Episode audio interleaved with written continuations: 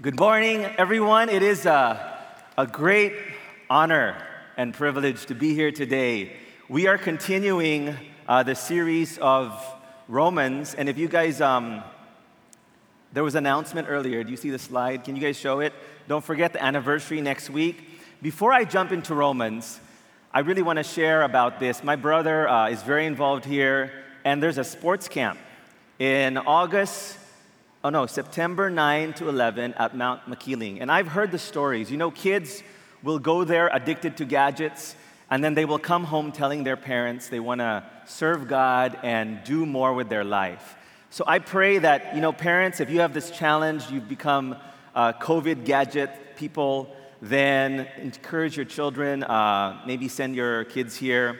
There's the details and it's an amazing time. They're going to have lots of activities. The other thing I want to announce, just briefly, is our Counterflow uh, conference. So, is your home a safe space for difficult conversations? Are there conflicts that are, you are struggling with? And lastly, do you have so much social media that you need help? These speakers are amazing. I love every one of them. Um, and this is the rates. Uh, don't forget it. I encourage you guys, there's booths for the sports camp and for counterflow at the end of the service. So let's get into the book of Romans. I'll be honest, this has been one of my favorite of all the series we've ever done. I love Romans. I love how we're getting into the word and, and going verse by verse. If you guys backtrack, this is where we were. We went through what's our problem, right? What's the main problem? Sin.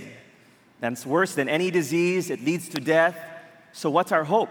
What's our salvation? How can we be made righteous? And there's this word, righteousness imputed, which means righteousness is credited to us. We don't earn it because of what Jesus did. And so we learned that. And two weeks ago, my father kicked off on sanctification with chapter six. Where do we get the power to live righteously? As a review for everyone, because I love the points, two weeks ago it was about winning the war, and there were three main points. And the first was what? Know your new life. You know, the battle is in the mind. I had my first ever anxiety attack that I can remember last week. And I'm telling you, when I looked at my watch and I saw my heart rate and it kept going up, I kept getting more and more nervous. I started thinking maybe I have a heart problem. Maybe I need to go to the doctor. And sure enough, my hands started to get tingly. So I lied down, and by God's grace, you know, four hours later, I had guests. I told them, sorry, I can't talk to you. I was just lying on the couch the whole time they were talking. I've never experienced this. And you know, when, you, when you're nervous, when people talk, it really annoys you. I was so annoyed at their voices, just lying down, like, oh, but I've never had that. But what is my point? It's in the mind. It's amazing how powerful our mind is. As you think, so you are almost, right? Literally. Obviously, there's more to that. But, and the Bible says, know the truth, the truth sets you free. The second is know your new freedom. So know what God has done for us, and then what must we do? We live it out. That's who I am, that's what I'm gonna do, and we live it out. Last week, Pastor Ricky went through true freedom, and how do we experience that? Knowing our new master. We're going to talk about Jesus this week. Today, we continue winning the war within. And I have a question for all of you. This is a question that many people ask, many Christians, and even a non Christian can ask this when they look at Christians. And this is the question If I am really set free from sin, right, in Jesus, why do I still struggle with sin? You know, have you guys ever asked that question? Have your kids ever said, Why is it so hard to do good? My kids have asked me, Dad, but why? Why is it hard to be kind to my brother? You remember that, Taylin? Yes, there she's over there. It's not just Taylin, it's Tegan also. So, if I am really set free, why do I struggle with sin? You know, today, I've been a Christian for many years, and my kids saw this today. This is my wedding ring, and I usually don't wear it because it, it gets tight and stuff. And my wife today said, You know, when you're speaking, it's nice if you wear your wedding ring. I said, Of course, I'll wear my wedding ring. And uh, I got in the car, sweating, rushing here so I'm not late. And as I was driving already, my wife says, Where's your wedding ring? What do you think? Did I have it on my hand? I looked and I said, Oh, do I have to wear my wedding ring? Because it was on my hand. And I drove back complaining the whole time. It's your fault. It's all of you. You guys didn't help me get ready this morning. You didn't pack the car for me this morning. So daddy has to do it all. Can you imagine? I'm talking about how to win the war within. And the very day I'm giving the message, I'm complaining to all my kids that it's their fault that I forgot to get my wedding ring. So I have it. Are you happy, honey? Yes, my wife's happy. Score points. Um, so that's how hard it is. So when you ask this question, right, what happens? Because you hear those verses. If anyone is in Christ, he is what? A new creation. And you ask, what's wrong with me? I, I remember with my mother, my mom, I don't even remember this, years ago, right? We were in the car. And you know, when I was young, I struggled with pornography. I should correct that. I have struggled with pornography even later in life, not just when I was young. But I remember back then, I told my, my mom, I don't know if I'm a Christian. I even was reading what the Antichrist is like because I thought, because I kept struggling with sin, I might be the Antichrist. But then I found out he doesn't come from where I came from, so it's okay. But still, do you guys understand the struggle of this? So here's the questions we ask Am I really a Christian? That's, that's the thoughts we have. Or is there something wrong with my faith? Did I, when I prayed to Jesus, did I not pray hard enough? Is there something wrong? Will I go to heaven? Am I really going to heaven? What is wrong with me? We ask these questions. Why do I still struggle with sin? And lastly, what will it take to change? Is there, do I need something else? Do I need some other teaching? Does something need to explode in my life differently? What is going on? And I have, I know these questions.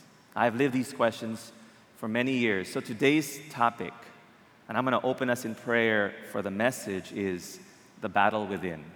So let us all bow our heads one more time as I pray um, for this time. Lord, in your name, I thank you that we can be here together to hear your words. I confess, Lord, that without you, they're just words. So will you override all my preparation? Will, your, will you speak through me, through your Holy Spirit? Will you speak to everyone there today, Lord? Whoever's online, um, in person, or even hearing this later on, whatever's going on in their lives, will you calm their hearts so they may hear you? And may your spirit move. I ask this in Jesus' most precious name. Amen. So today we continue the message, and I called it the battle within. Why? You know, we, God has won the war. The war has been won. And if you are in Christ, genuinely in Christ, you're on your way. But there are battles. And this is the battle within. Three points. First, it is real. Okay? Just three R's. If someone's asked you what was the message, you say, Rrr, and that's it. Reveals who we are, and it runs us to Christ. I had to stretch a little, but I found three R's. So, is real. We're going to go through Romans 7 14 to 25. That's 11 verses or so. And Romans 7 says, For we know that the law is spiritual, but I am of flesh, sold into bondage to sin. So, first, before we begin the other verses, the law is spiritual, right? That, that means why is it spiritual? It's God's word. It, you know, it is good. We learned last week the law is good.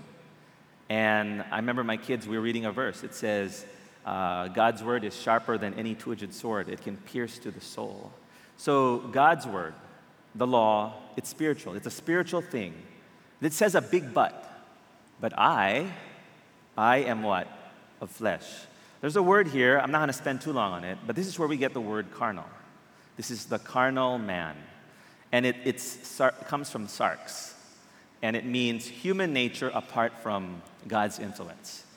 So it says, I am a flesh. And that's important to note because we're going to talk about the, the spiritual and the carnal man today, and you'll see it later. Here's something to know about this law that is spiritual. I love this quote. I got it from Chris, who's one of our pastors speaking right now at another service. The law is like a map. So, God's word, it tells us, it shows us where you are and points you to where you should go. So, the law mentioned here is like the Ten Commandments, right? It tells us you should do this, you should do this, you should do this, but it lacks the power to bring you where you should be. I'm not saying God's word is powerless. I'm saying this idea of the law, when there's the law written, it tells us where we should go, but it lacks the power to get us there. We need something more. So we jump into the next verse, verse 15. For what I am doing, I do not understand. This is epic. Paul is one of the most known of all apostles, wrote so much of the New Testament. Listen to what he said. He says, What I am doing, what? I do not understand. Even Paul is saying, I, I don't know why I do this, for I am not practicing what I would like to do, but I am doing the very thing I hate. Sorry, I'm gonna fix my screen here. So, do you notice that even Paul is saying, I don't understand? What is my point here? Before I explain the, the points about this, how do we know that Paul, when he says, I'm doing what I don't want to do, is writing as a person who knows Jesus? How do we know that he's not writing as a person who has never met Jesus. A, this is important. Actually, if you study this passage in commentaries, some people say it's a non Christian. When I say non Christian, someone who's never met Christ. Some people say it is. And for me, there's some very basic points. First, from chapter 1 to 13, it's all past tense. Starting in chapter, verse 14, sorry, from verse 1 to 13, past tense. From verse 14 to 25, it becomes present tense. And Paul's a great writer. Paul would not just randomly switch things for no reason. Secondly, the verses. There's a verse here that says, I love your law. So he's, he loves the law of God. You wouldn't say that if you haven't been changed. Other verses in the Bible, Galatians 5:17 talks about the spirit sets itself against the flesh. So we know there are other verses that support what Paul is writing about other stories in the New Testament. You know, um, there's stories in, in, in some books where the apostles, Barnabas, for example, was led astray by what Peter was doing. So these are people that have come to Jesus, but they're not perfect. So there really is a struggle with sin still in a person's life. Lastly, is our experience. Is there anyone here who has not struggled with sin in the last, let's just say, month? Raise your hand. Really? And we'll take place, we'll trade places. I'll sit down and you can come up. Why? Because there is no one who will actually say, I don't struggle with sin anymore. Maybe you don't give in to sin, but there is that battle, right? There's always a struggle.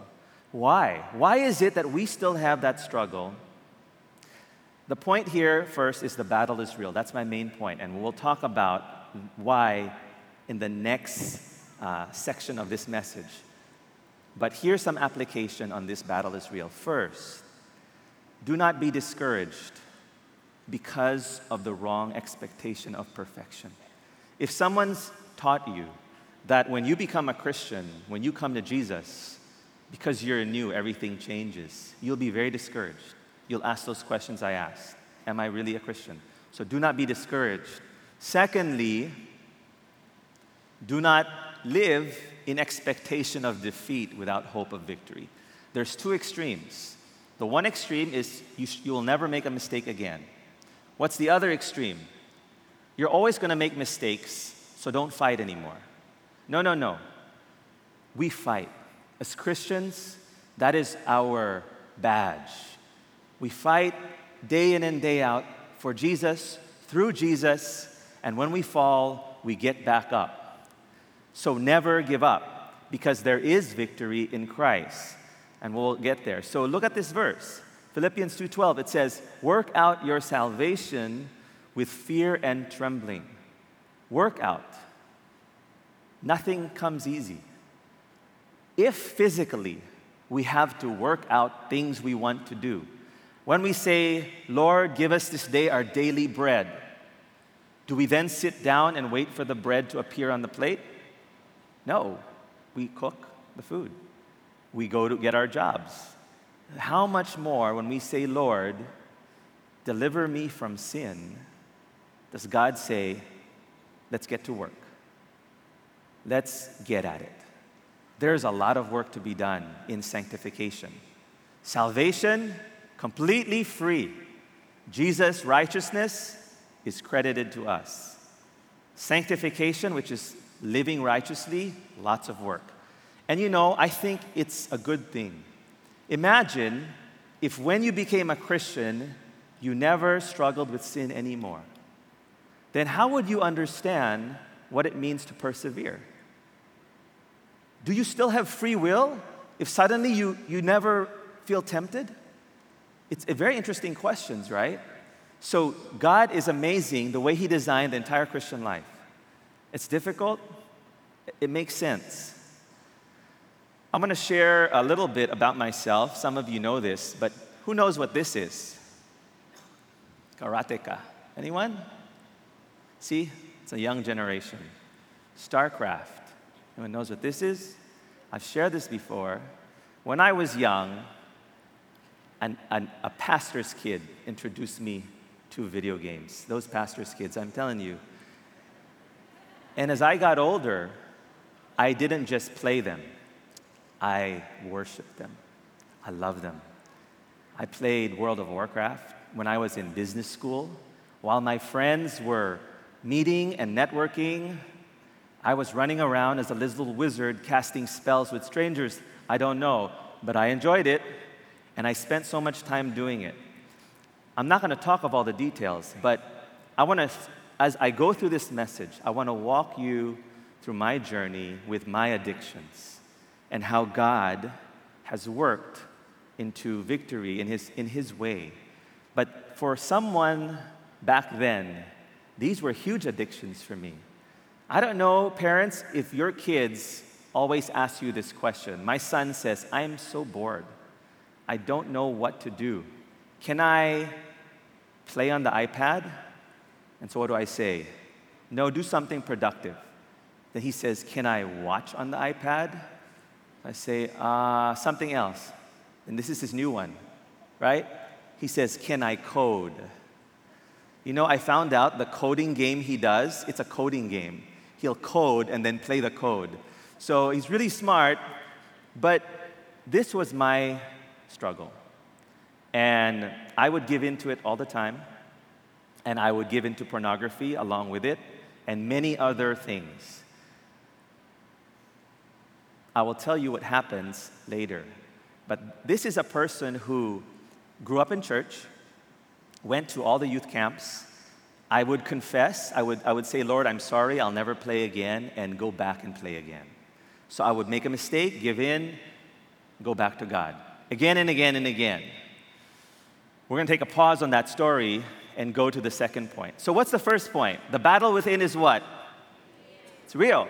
Can I hear it from there? The battle within is? It's real. Do you agree with me? Yes. You're like, Amen, I'm normal. Next, it what? It reveals who we are. I'm going to do something here, a little confusing, but it won't be. Romans chapter 7, verse 14 to 17 mirror verse 18 to 20 something. 20. So I'm going to connect them, right? So Romans 7 14 says, For we know that the law is spiritual, but I am of flesh, sold into bondage. Romans 7 18, the first part says this For I know that nothing good dwells in me, that is my flesh. So I'm going to make it so we go through the comparison of the two eyes. Because P- Paul is talking about the old me, which I said, the, the flesh, and then the new me, which is in Jesus. The old me is the one I said, there's, it's carnal. This is the flesh. The new me is spiritual. It cares for the things of God. The old me is in bondage to sin, and the new me is set free from sin. I'm getting these from the verses as we go. Okay? We're going to build this chart together. Verse 15, the first part says, For what I am doing, I do not understand, for I am not practicing what I would like to do. So remember those words not doing what I want to do. What does he want to do? It's also here. Verse 18b to 19a. For the willing, right, I want to do is present. I have a desire to do what's good. But the doing of the good is not. For the good that I want, I do not do. Do you see how similar they are? What I would like to do, I am not practicing. So they're very similar. So I, I put them together. So the flesh is what? I cannot do good. So I cannot do the good, the right thing. The new me wants to do what's good. Okay. But I am doing the very thing I hate. So, what is he doing? He's doing what he doesn't want to do. But I practice the very evil that I do not want. See the similarity?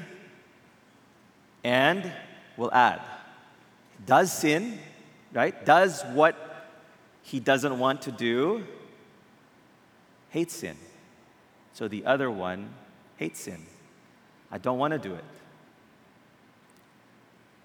Verse 16 But if I do the very thing I do not want to do, it's like a tongue twister, right, guys? You see how when you read this the first time, you're like, what is going on?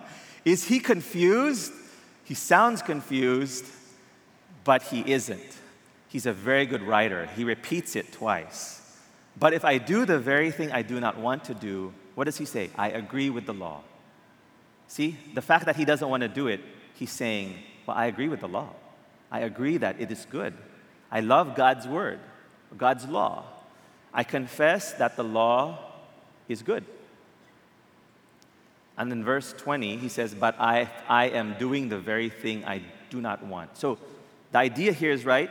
If you don't want to do something, if you do what you don't want to do, that means you actually agree that you're not supposed to do it.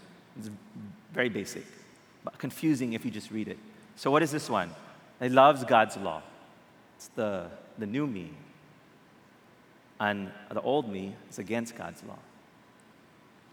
And, and then, as we get to the end of these verses, so now, no longer am I the one doing it.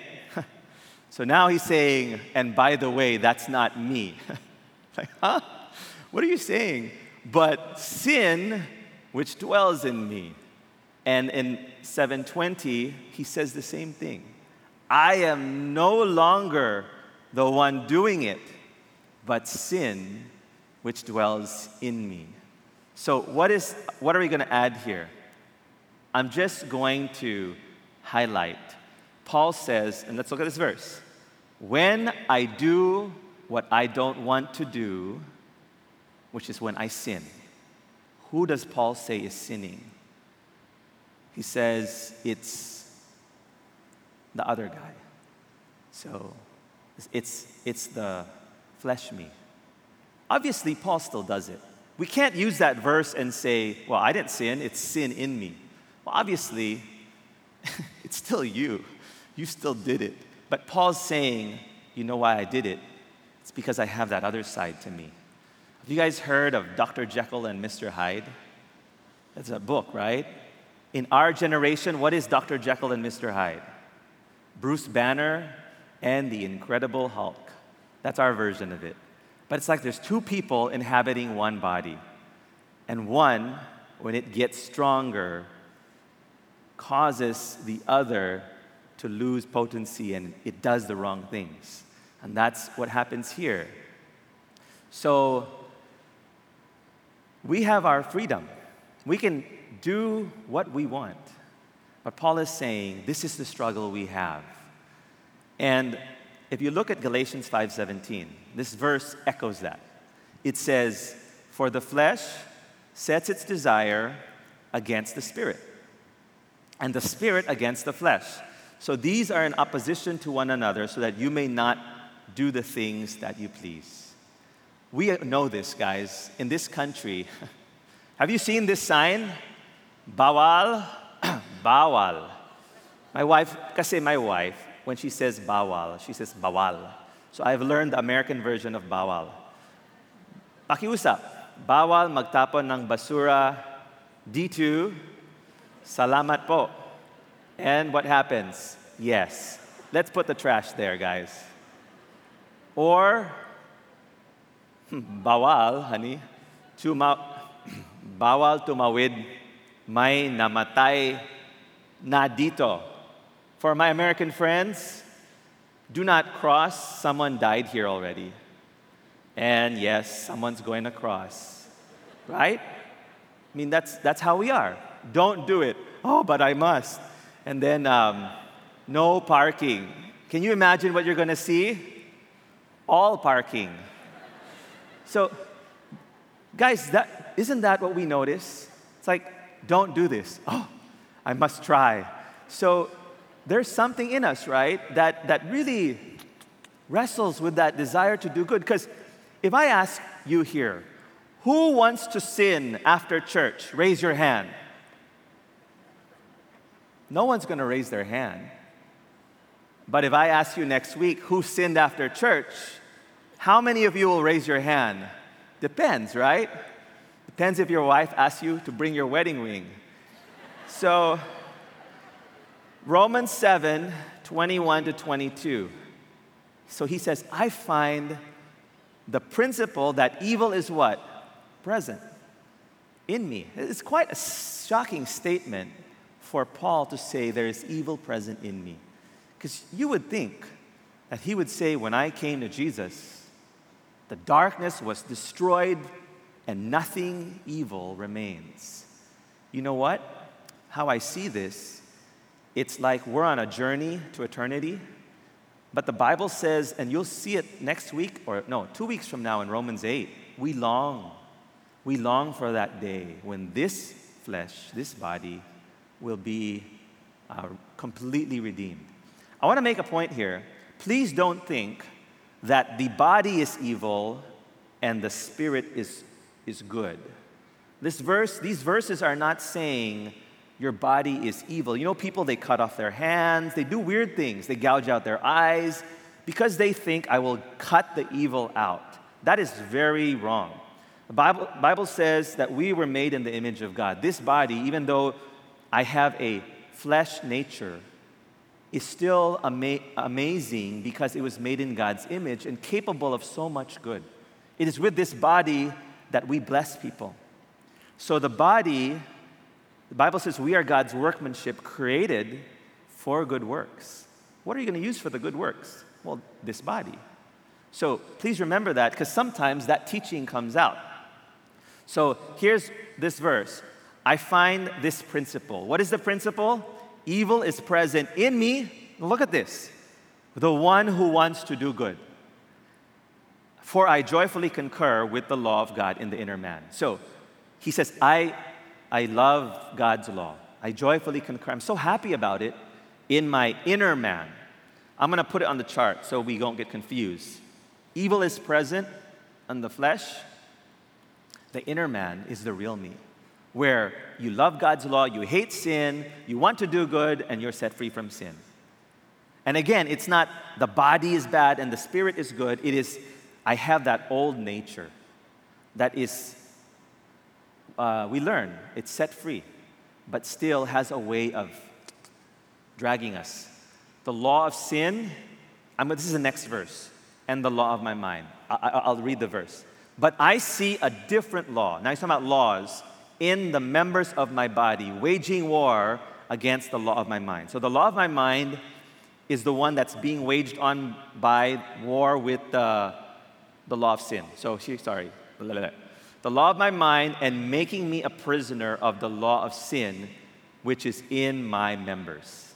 So the law of sin is in my flesh, and it's waging war against the law of my mind um, it's making me a prisoner. I, I become trapped.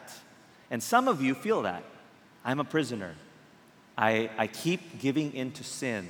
And when we get towards the end, we'll talk about that. Like the Apostle Paul, a real follower of Jesus will, dot, dot, dot. Here's my encouragement. How do you know that you love God or you have come to Jesus? Even though there's an influence of sin in your life, you should hate it. If you are sitting here saying, I actually love sin and I want to sin, being tempted is different than wanting to do it. But if you want to, and you're just sitting here because your friend dragged you and you have to sit down, ask yourself, why do I love sin? The Bible says, if I am a new person, I won't. Then you should love God's law. I want to do what God wants me to do. That's the person that is changed. That's the new us. And we should all have this desire in our hearts. It's a huge difference. You know, before, before you came to Jesus, you were, your natural state is to give in to sin, and God's wrath is at war with you. When you become new in Christ, you are now at war with sin. You are now on God's side, and you are fighting sin with God. Before, you're, you're with sin, and God's fighting you. Now, God's with you, and you are fighting sin together. I mean, obviously, it's all His power and His grace, but you know, He's going to teach you how to do it. So, here's I love this. Uh, I learned this from one of the pastors. We have a, a gathering when we prepare for the messages. Other than Jesus, there is no sinless perfection on this side of eternity. But we are called to sin less and less. You like the play on words? Yeah. Creative, right? Sorry, I'm so proud of that chart. no sinless perfection, but we are called to what? Sin less and less and less. So, huge difference. So, a few years ago, I came up to church and shared that I have had the victory because one day I was praying and I saw my kids and my wife, um, and I realized that I was wasting my life. Let me correct this. A lot of you love video games. My kids like to play Boomerang Fu. Well, those of you who have a Nintendo Switch, you'll be happy you bought it. Boomerang Fu, great game. I recommend. Oh wait, that's this is a Sunday message. Stop. Um, we play party games together. So let me make sure, parents, I'm not telling you games are bad. I am saying when something takes God's place in your life, it doesn't matter if it's a game or a Korean drama, it's equally sinful, right? A lot of you chuckled, so I know now who you are. so I gave a testimony. I said, you know what? God set me free. It's gone. Then you know what I started to do? I started to shop on Amazon. I don't know why, but I started to look for something. And then started to watch those I don't watch those dramas. I watch I watch some other stuff. Marvel and and before you know it, what do you think happened? I found Hearthstone. And I found Wild Rift. And these are all games. No one here, you know, if you don't know what it is, don't worry. It's like Mobile Legends. If you don't know what Mobile Legends is, you probably just arrived in the Philippines yesterday because everyone knows what Mobile Legends is. Well, what's my point? I had victory, I announced it to everyone, and my poor wife, who, who asked me when we were dating, Do you play video games? And I said, No, I do not play video games because I had not been playing that whole year. So she said, Yes, okay, I'll marry you. Surprise! Who are you? She, she said that to me. Who are you? I said, I'm the guy who used to not play video games, but now I do. So it's been a long conversation in our family, and I'll tell you more. So, why did I share that? Remember? The struggle. I'm just, it, it's still there. I have to be careful. And we'll talk about the last point. What does it do? It runs us to Christ. The third, R.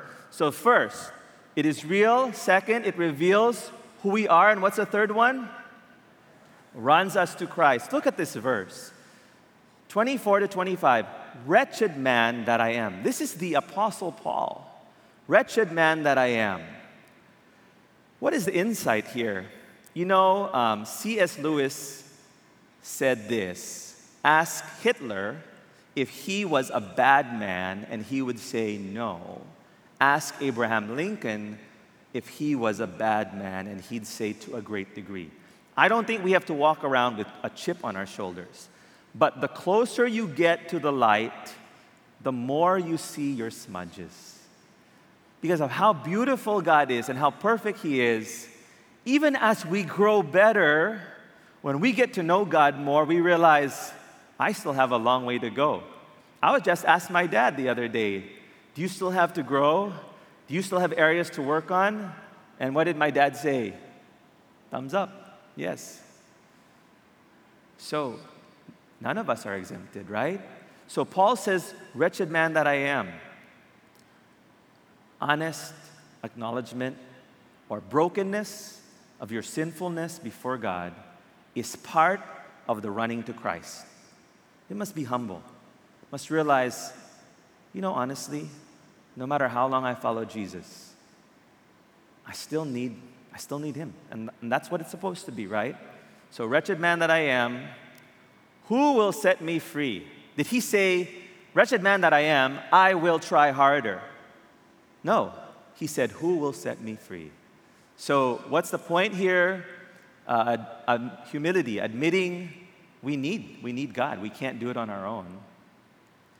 And thanks be to God through Jesus Christ our Lord. Jesus. Jesus, uh, no, no greater name than Jesus. Yes. You can clap. In fact, yeah. So blessed by, the, by Jesus, right?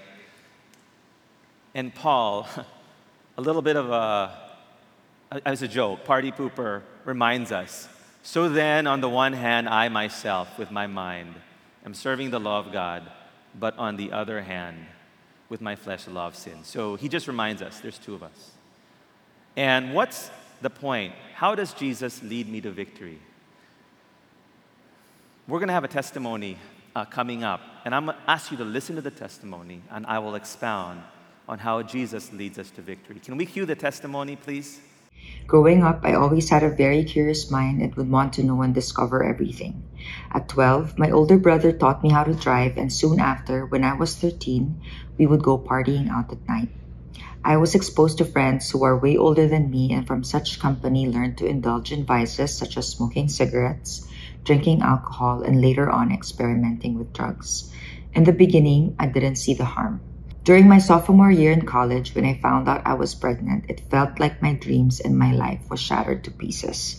Foreseeing a bleak future and the possibility of my family disowning me, I came to a point where I considered abortion as suggested by friends. However, deep inside my heart, there was something in me that was pulling me back away from this decision. This brought me to depression, as well as feelings of hate and anger towards my child after giving birth. I had prolonged postpartum depression and ended up self medicating with party drugs. I thought that the temporary fix of taking drugs would be enough for me to fill that void and emptiness. My parents got so worried and so they decided to put me in a rehabilitation facility. It was short lived, and after three months of detox and rest, I found out that my parents were having marital problems due to my father having an affair, and this again led me to depression and anger towards him, so I went back again to my old ways. That was the first of my seven times through the years of going in and out of facilities, basements, hospitals for detox. I would always be inconsistent with my jobs, relationships, and everything that I got into was all temporary. I always felt like nothing was enough. In the midst of this, I was reminded my, about my brother who used to be a homosexual, but whom I witnessed become a totally different person. I became curious about this newfound faith. My brother Paul would intentionally pray for me and would make me feel loved. He gave me a Bible years before, and somehow during the course of my relapse, God impressed upon my heart to open His Word and repent. God gave me the opportunity to know Him more through attending Bible studies and worship service in CCF. I became sober for a year, and soon after, I met my husband in a lunch reunion with high school friends. I knew that Mikey was a Christian and that he was a nephew of my brother's discipler, So I thought to myself, maybe marrying a Christian man would be the answer to all of my problems. After a year of courtship, we were married. I realized that my husband was also struggling with the same issues that I had. For years, while adding children to our family, we continued to go through very, very rough times. We would be attending church services and yet doing things in our own power and failed to have a stable relationship. We would have violent fights, never ending arguments, and just lived a chaotic life. Our discipleship group was actually the one that held us together and kept us from separating during that time. Last 2018 was the time that everything took its toll on us, and this time God allowed for us to be really separated. I had a bad relapse and I had to go through a rehabilitation program again, while my husband and two children went ahead to Canada to start life anew. We had lost all that we had, our new home that we just had renovated, a very good job that I had. All our savings was wiped out, and I really hit rock bottom. Thereafter, the Lord dealt with each of us separately. Mikey became solely responsible for our children while he worked here in Canada, and I went through therapy. After a year, we reconciled and decided to give our marriage and family a chance again. For years, I have been denied entry to Canada, and for some reason, last December 2019, we were told by the lawyers that we should just wait until the sponsorship be granted while I stay in the Philippines and my family will be in Canada. Mikey and I prayed and sought God fervently and decided to give our visitor's application another shot. By the grace of God, Mikey and I, with our children, have been together since. Moreover, God allowed our son Adam to join us in the middle of the pandemic, as well as blessed us with a fifth child to complete our family. During the pandemic, we also started our own discipleship groups via Zoom and joined Go Viral. It has also been a blessing that I continued to join our Women's D group in the Philippines, while Mikey and I are also being intentionally discipled as a couple here in Vancouver. We are even more blessed as we obey the Lord's command to disciple others. Walking alongside others helps keep the truth of the gospel of grace and mercy alive in our hearts. It also serves to keep us obedient and submitted to God's will. It is a privilege to be part of a community of believers in fulfilling God's work to share Jesus even as He is doing His work of transformation in our lives. Through the circumstances I faced, I clearly saw God's unending and abundant grace and mercy for someone like me who doesn't deserve it. I am always reminded that God causes all things to work together for good to those who love the Lord, to those who are called according to His purpose. I am Krisha Praisler. Now I am alive, healed, and completely forgiven by Jesus. To him be the glory forever and ever. Lord, I, I pray for Krisha and her husband Mikey and their family. Thank you for her story of your deliverance. Truly, Lord, in Jesus, there's always hope for change to become better. I pray for her family that you bless them and thank you for the testimony they're able to share with us. In Jesus' mighty name we pray. Amen. So, how, do, how does Jesus uh, lead us to victory? Remember, Philippians 2 12 to 13 says, Work out your salvation with what? Fear and trembling. It is hard work, it's not easy.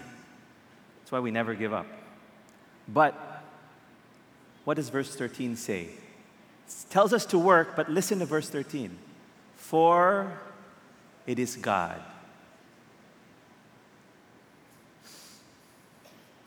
Who works in us who changes us.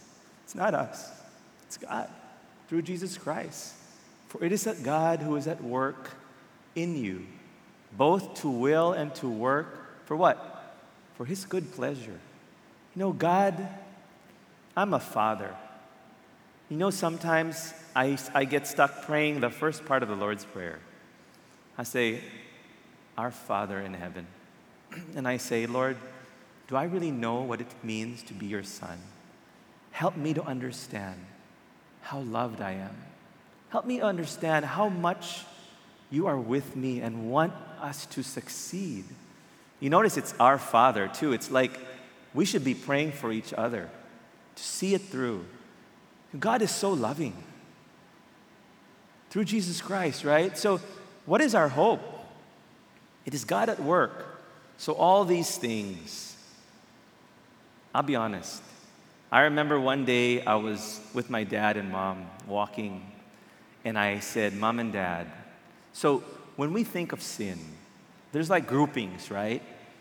I would say my weakness is pleasure. Pleasure is overeating, over watching, over shopping, all the over stuff, right? I, I, just, I enjoy it, pleasure, right? It's like gaming, it's, it's like make me happy world, make me happy. That's mine. Others is what? Wealth, the accumulation of things. I want, I want, I want. For others, it's power. I need to be in control. Pride, you know. I want people to worship me, to, uh, you know, maybe social media is attention, the need to be, for people to see you. So there's all these different themes when we look at sin. Uh, there's sins that are attitude. For example, you're disappointed in God and you're upset at Him. It's not wrong to be disappointed, but if it leads you to stop worshiping Him, what's happened? So there's all these themes, and I asked my parents, Does God really bring pleasure? I said, Dad, you remember this? Dad, I asked you we were walking, I said, Can you experience pleasure from God? I said, Because think about it. He's not physical, He doesn't show up. It's not like when you talk to someone, you enjoy a conversation.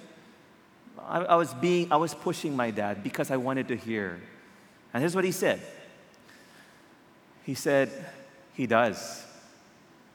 And I said, So tell me how. He said, It's a little hard to explain. You have to experience Him to know what I'm saying. And my mom said the same thing. And you know, certain things in life you can hear, you can hear, you can hear, but to understand, you have to experience it. So I remember, fast forward, I'm on the elliptical at home. And I had gotten my wife to agree that when I'm doing the elliptical, I can play on my iPad. So I started losing a lot of weight because I would stay on the elliptical for a very, very long time. And I remember praying and saying, God, you, is there something better you want me to do? Let me experience pleasure from you. And then I did something I realized is so important. I turned off the iPad and I started to pray. And I don't know the day it happened. But when you put your faith in the Lord, when God says, I will work in you, and you take that step and you say, okay, I'll surrender. I'll let you do the work. Somewhere between when you made that choice and years later, or however long it takes, God really does work. And my wife will testify that I told her, I don't know, some time ago, I said, Thank you for being who you are. Thank you for being a woman that hates games because God knew that a man like me needed a wife like you. So, you know, God was working before I even met my wife because He knew my, my, my bent.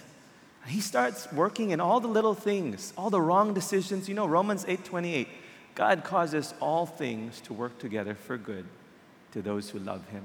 And it's a miracle. I honestly I don't care for them like I used to. I'll be honest. Before, I stopped them because I was afraid of the consequences. But now there's a genuine change in desire. And so Jesus Christ is really more than enough. Thank you. And I will end with this message.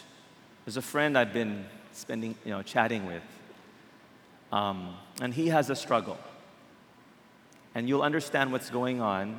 No one knows who he is. So I said, Hey, how are you? He says, I'm still a work in progress. I said, All of us are. This is recent, this is within the last few weeks. God loves you so much. He takes you as you are, but He loves you so much, He won't let you stay there. He will work out those kinks, and it can be painful. And He said, Yes, I agree. Then I said, I pray you'll respond in trust that leads to humility and genuine change of heart. It's not easy, I know. Knowing He knows best and surrendering is the hardest, yet best thing you can ever do. And he says, I want to surrender to Him, but I still don't have the courage to do that. And then I said, Exactly. Courage comes with trust. You can, you can take that step if you know who He is. And I said, When you know He's big enough to take broken pieces that will be left behind by that act of surrender, because you know, when you give up something, it costs. There is broken, something breaks. Yet God loves broken things because He puts them together better than they were before. I'm praying for you. It's the scariest, best, most freeing thing that you can ever do. And for all of us, it's not just a one time thing. I have to learn to surrender again and again. Sometimes I surrender and I take something back. Then I need to surrender again. Other times I realize some things I left behind. So even in my surrender, there was something I forgot about. It's a journey filled with compassion and hope. And how do I know that for all of you here it's worth it? John 3:16.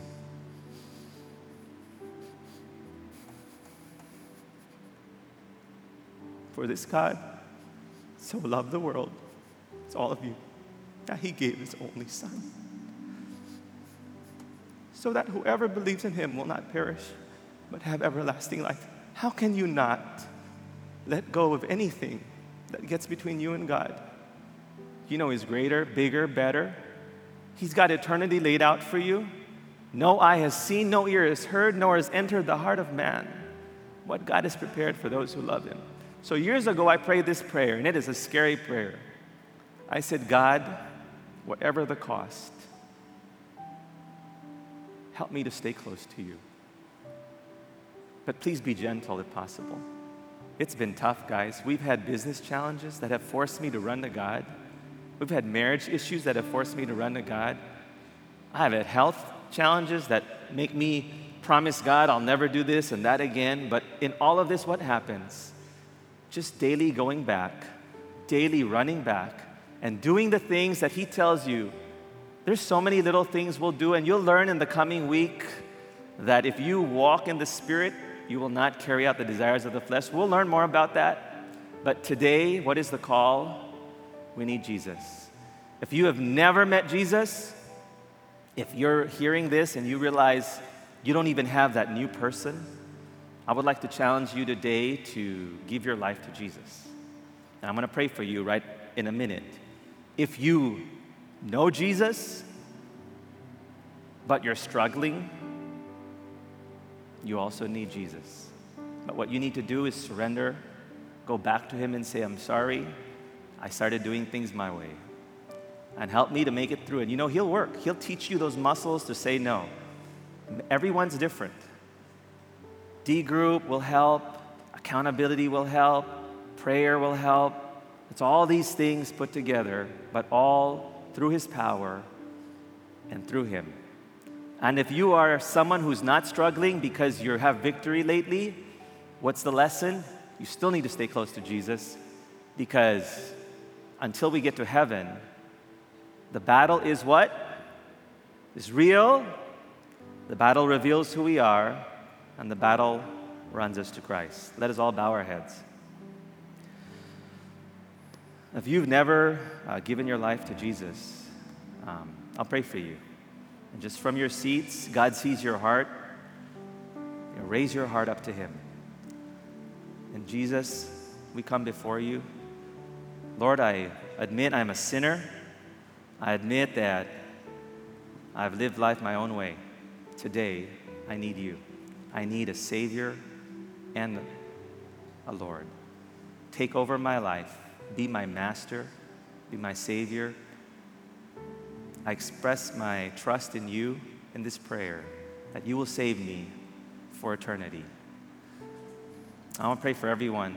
Dear Lord, I lift up to you everyone here that we will walk in your ways all the days of our lives. You know the battle is real.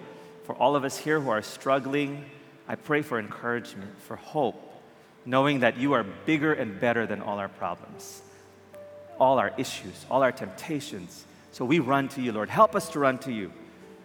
Lord, whatever it takes, we surrender to you at all costs. Can I ask, as I'm praying, if there's something you have to surrender to Jesus? Whoever you are, if it's your first time to give your life to Christ, if there's something in your life today that Jesus wants and only knew what it is, you know what it is, will you stand up? I want to ask you to stand because I want you to remember the moment you said, I will never walk away from this choice to make you first every day of my life. And there's whatever the cost, I will do it for you. So, can I ask whoever wants to stand to just let the Lord know that wherever you're seating, wherever you're standing, I am surrendering everything to you.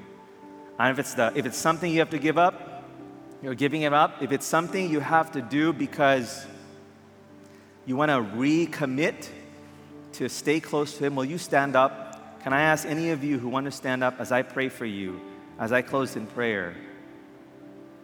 Please stand if you want to recommit your life to Christ and just say, I will follow you all the days of my life and trust you to see me through. Thank you. So, for all of you who've stood up, I want to just say a special prayer for you. And you can, those of you who are sitting beside them, you can raise your right hand. Dear Lord, thank you that you are the one that sees us through. In your mighty name, will you help me? Will you help each person here to say no to sin through your power? Will you help them to live that life where we lay down the flesh and we let the new person be the person who we are? And I know the journey is tough. Will you give them courage and encouragement and bless them? So thank you, Lord. May your power live through them in the power of your Holy Spirit. Thank you for who you are. In Jesus' mighty name we pray. Amen.